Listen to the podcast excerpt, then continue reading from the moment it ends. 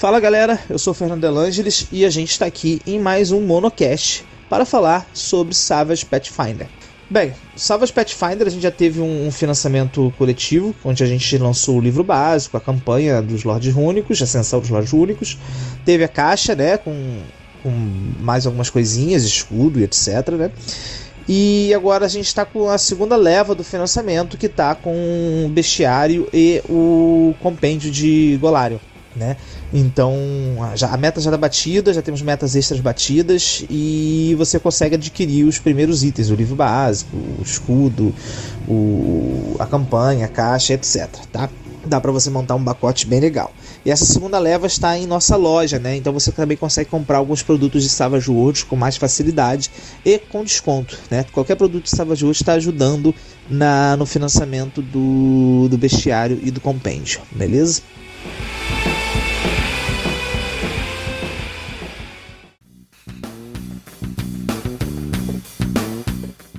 Bem, a gente já falou aqui sobre Savage Pathfinder. É, eu já falei sobre quando eu estava traduzindo o livro, destrinchei o livro em uns três ou quatro monocasts.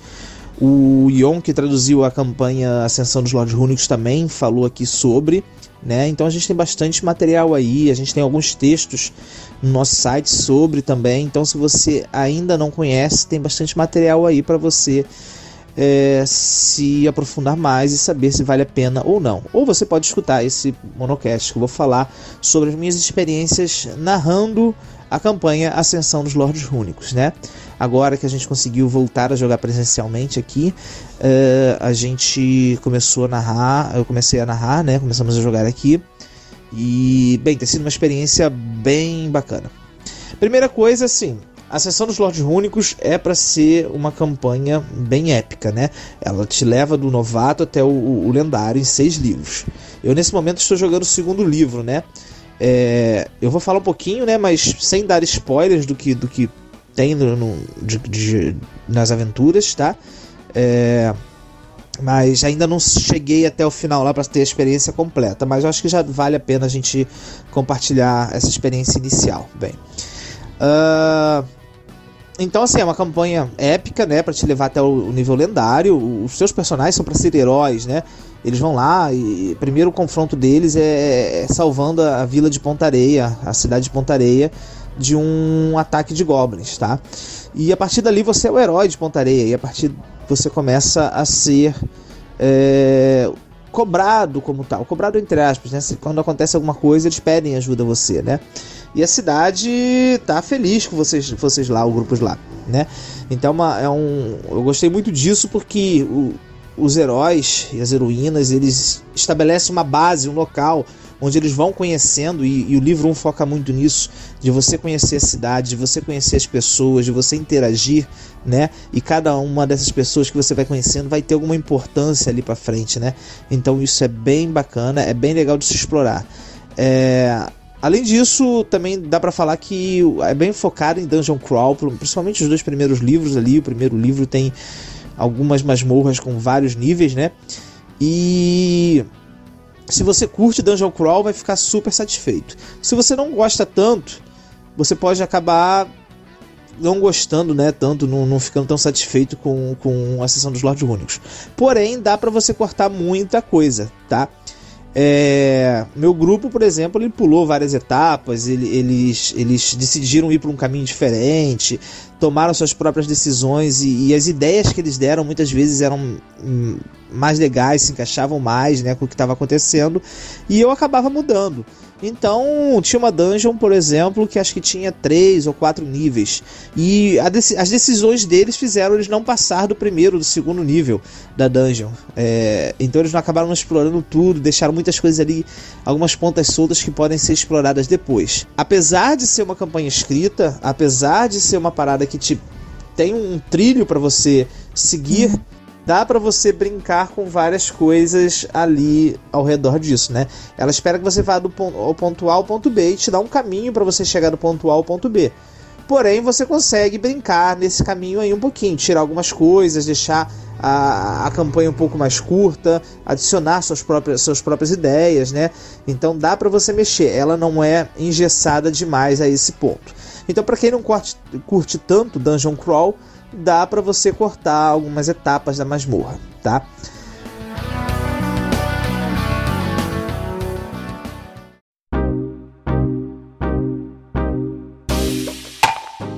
Uma coisa bacana do livro é que ele te diz quando dar experiência, quando dar bênus, quando dar convicção. É, e isso é bem legal que, que, que mantém um, um nível né, é, de crescimento junto com a história. Né? Bem, sobre as personagens. Pathfinder, Passava Worlds, trouxe a ideia de, de, de, trazer os personagens mais épicos, né? Isso você já vê na criação de personagens, com a raça que é um pouquinho mais poderosa, com as classes que te dão é uma vantagem grátis ali praticamente. Tem algumas, uh, algumas classes que são muito versáteis, né? Então você tem o guerreiro que ele pode escolher uma vantagem a cada combate. É, começou um combate, ele escolhe uma vantagem de combate a sua escolha. Então ele é bem versátil, ele pode se moldar a cada combate diferente. Ah, é um combate em lugar apertado.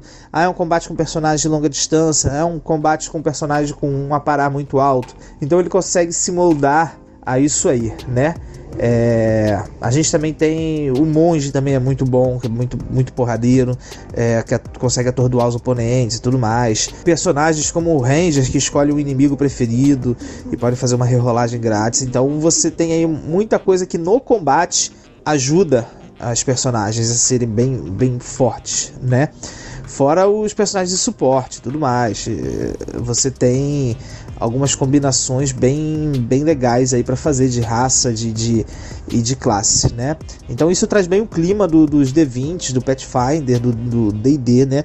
Para o Savage World. É, meu grupo está composto por um, um, um, guerreiro, um monge, um feiticeiro, um paladino, um clérigo e um ranger, um patrulheiro, né? Então tá um grupo bem focado em, em combate e ao mesmo tempo bem versátil com, com, com um curandeiro, né, com um clérigo, né? É, o, o, feiticeiro também é bem versátil, traz umas combinações bacanas, né? Não ingessa as classes, não ingessam o jogo, né?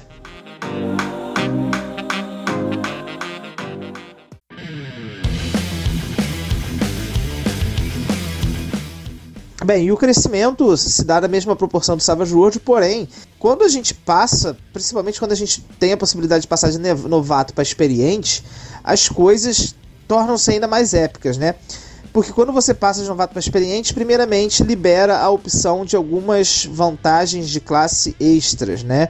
É, cada classe tem uma, mais umas três vantagens, uma para cada estágio depois, que eles podem comprar que vão complementar o seu personagem. Ou a opção deles comprarem multiclasse e classes de prestígio, né? Então teve umas combinações que, nossa, que, que, que ficaram bem bacanas. Por exemplo, o monge poderia ter comprado Ki, né? Ele poderia ter é, poderes místicos baseados em Ki e que dava a ele alguns poderes já pensados ali para ele, sendo aplicados apenas nele, né? A, apenas pessoal. Porém, o cara preferiu mudar, ser multiclasse pegou pegou a, a, o feiticeiro com linhagem dracônica, se não me engano que lhe dá poderes, né? E um pouco mais amplo, que ele pode escolher os poderes dentro de uma lista maior. É, e além disso, ele, ele a partir daí ele então, por ser linhagem dracônica, ele, ele tinha uma resistência a um elemento e, e também garras de dragão, né? E as garras com, com, com o monge é, é um combo legal. Porque o monge dá força, já começa dando força mais D4, né? Ele tem um golpe desarmado que dá força mais D4. As garras, as garras já aumentam isso para força mais D6. E se ele comprar lá as vantagens que aumentam o, dano desarmado, ele consegue dar força mais D8. É, então fica bem combado essa, essa combinação, né?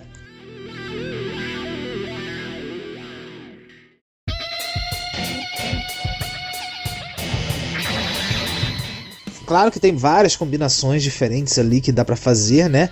É, essa foi a que me chamou mais atenção. Então, um, a multiclasse dentro do Savage Pathfinder é algo bem interessante, tá? Assim como a possibilidade de pegar as classes de prestígio, né? O ladrão, por exemplo, estava de olho nas classes de prestígio na, uh, no assassino, né? Porque dá uns bônus legal para ataques furtivos e etc. Meu maior medo ao ver classes em, em Savage Worlds era que isso ficasse um pouco engessado, porque para mim D, D, 20 é engessado por causa das classes. Mas não, eles conseguiram pegar as classes e jogar dentro da, da, daquela ah, amplitude toda de, de, de possibilidades de, de, criação de personagem, evolução de personagem de Savage Worlds, né? Então, seu personagem, sendo de uma classe, ele não fica limitado àquilo. Você pode pegar outra classe, você pode pegar a vantagem de prestígio, vantagens da própria classe, ou nada disso e, e esquecer completamente isso e, e seguir a, o, o, crescimento normal de, de Savage Worlds. Porém, a questão da multiclasse, das classes de prestígio, adiciona uma camada bem interessante de, de poder às personagens. Então vale a pena dar uma olhada. É, e a ideia é você crescer em poder, né? Principalmente nessa campanha, você, conforme você vai crescendo, o, o, os desafios também aumentam muito, né? Então é interessante dar uma olhada nisso, né?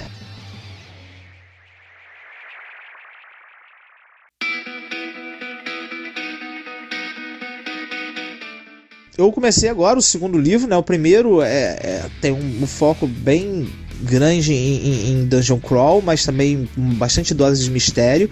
É, eu tive um, um, um, um, dos jogadores do meu, do meu grupo, né? O meu cunhado, na verdade ele disse, ele jogou pouco RPG, não, não, jogou tanto, mas ele disse que essa foi a campanha mais legal que ele já jogou na vida dele, que, que tem o nível certo de mistério e de, de, de combate que ele, que ele curtiu, né? Então isso é, é algo que a campanha consegue trazer bem, é, o Dungeon Crawl, a exploração, a exploração mas também uh, o mistério, né? E isso vai prendendo os jogadores, né? E no livro 2 isso se intensifica mais. A camada de mistério a é adicionada ali né? É, tem várias coisinhas que ficam, vários ganchinhos que ficam do, do primeiro livro e, e, isso vai começando a se desdobrar, né, em algo muito maior. E, e, eu vou narrar agora a segunda parte já do segundo livro amanhã e caramba, assim é uma, é, é uma sessão praticamente sem combate, só tem um combate final e bastante coisa que vai revelando um pouco do, dos mistérios, né? Então acho que vai ser uma sessão que eles vão curtir muito, né? Enfim, eu acho que, que o, o foco do que eu queria falar era justamente isso, essa sensação do que eu tive jogando Savage Pathfinder, né? Principalmente a campanha dos Ascensão dos Lordes Rúnicos.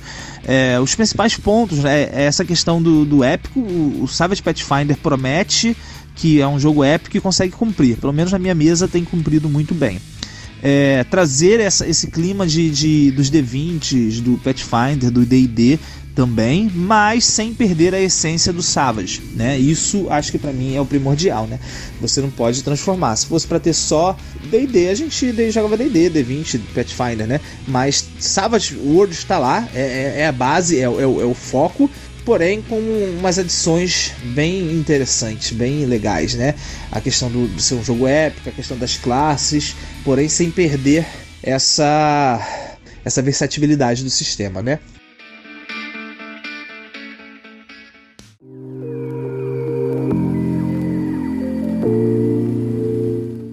eu acho que vale muito, muito a pena para quem curte fantasia medieval, o Savage Pathfinder, principalmente para quem curte fantasia épica, né? A gente já tem Lankmar, que é uma fantasia mais é, capa-espada, né? A gente tem a possibilidade com compêndio de fantasia, que em breve a nova edição, que é para Suede, chega aqui no Brasil. Em breve, assim, talvez ano que vem, né? É, saiu lá fora agora a primeira versão e a gente em breve começa a trabalhar com ela, né? Então, que é. Aí com o compêndio você consegue fazer uma parada mais é, ampla, né? Mais para jogos épicos um, o, o Savage Pathfinder é, é, é, um compêndio de alta fantasia. Eu tenho falar desde o início isso. Ele é um compêndio de alta fantasia e, e funciona perfeitamente para isso, né?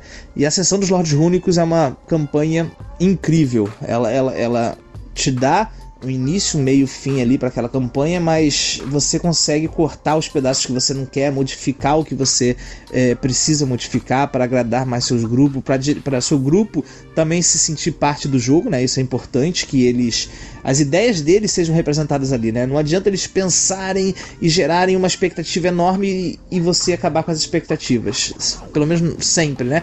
Às vezes é bacana você cortar as expectativas deles e apresentar uma parada totalmente nova, mas sempre, sempre, sempre acaba enjoando, cara. Pô, a gente nunca acerta, a gente nunca sabe de nada, né?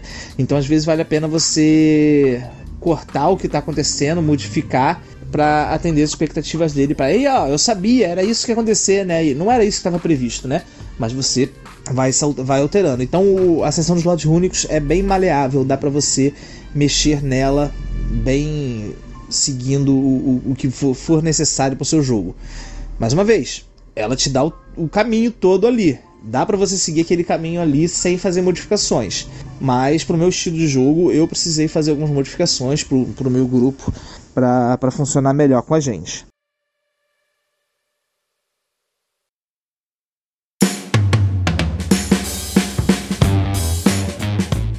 Eu acho que é isso aí. Eu acho que consegui passar um pouquinho da sensação inicial que eu tive jogando Savage Pathfinder. A gente já jogou quatro sessões, né? Eles chegaram agora no, no, no experiente, né? E, e, e, foi essa transformação do experiente para do novato para experiente que me motivou a falar, porque uh, eu já tinha sentido esse clima épico, mas quando abriu a possibilidade de novas classes, de, de vantagens de classe, de multiclasse, de, de vantagens de prestígio, né?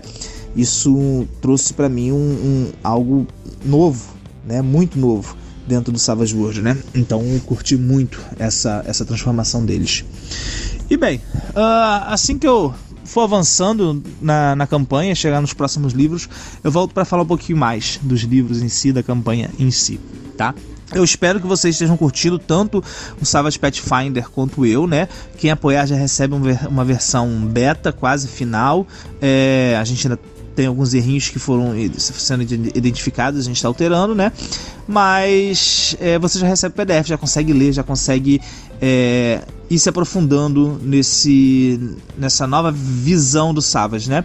É, lembrando que o Savage Pathfinder, o livro básico, ele contém todas as regras necessárias. Se você está entrando agora no mundo do Savage, você não precisa do Suede, do livro de regras da edição Aventura. Dá para jogar só com Savage Pathfinder, porém focado em fantasia medieval, em Golarion, etc. Enquanto que o Suede, edição Aventura, o Savage Wars edição Aventura, ele é genericão, então serve para qualquer coisa.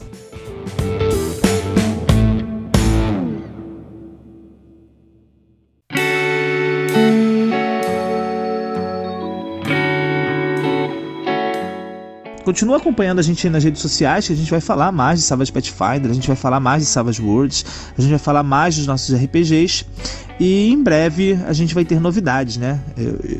Acabaram de anunciar lá fora para o Savage Pathfinder e eu já tô doido para para começar a ter, a ter a possibilidade de a gente lançar aqui, de traduzir, etc, pra gente jogar aqui. Eu acho que vai ser uma adição muito, muito grande.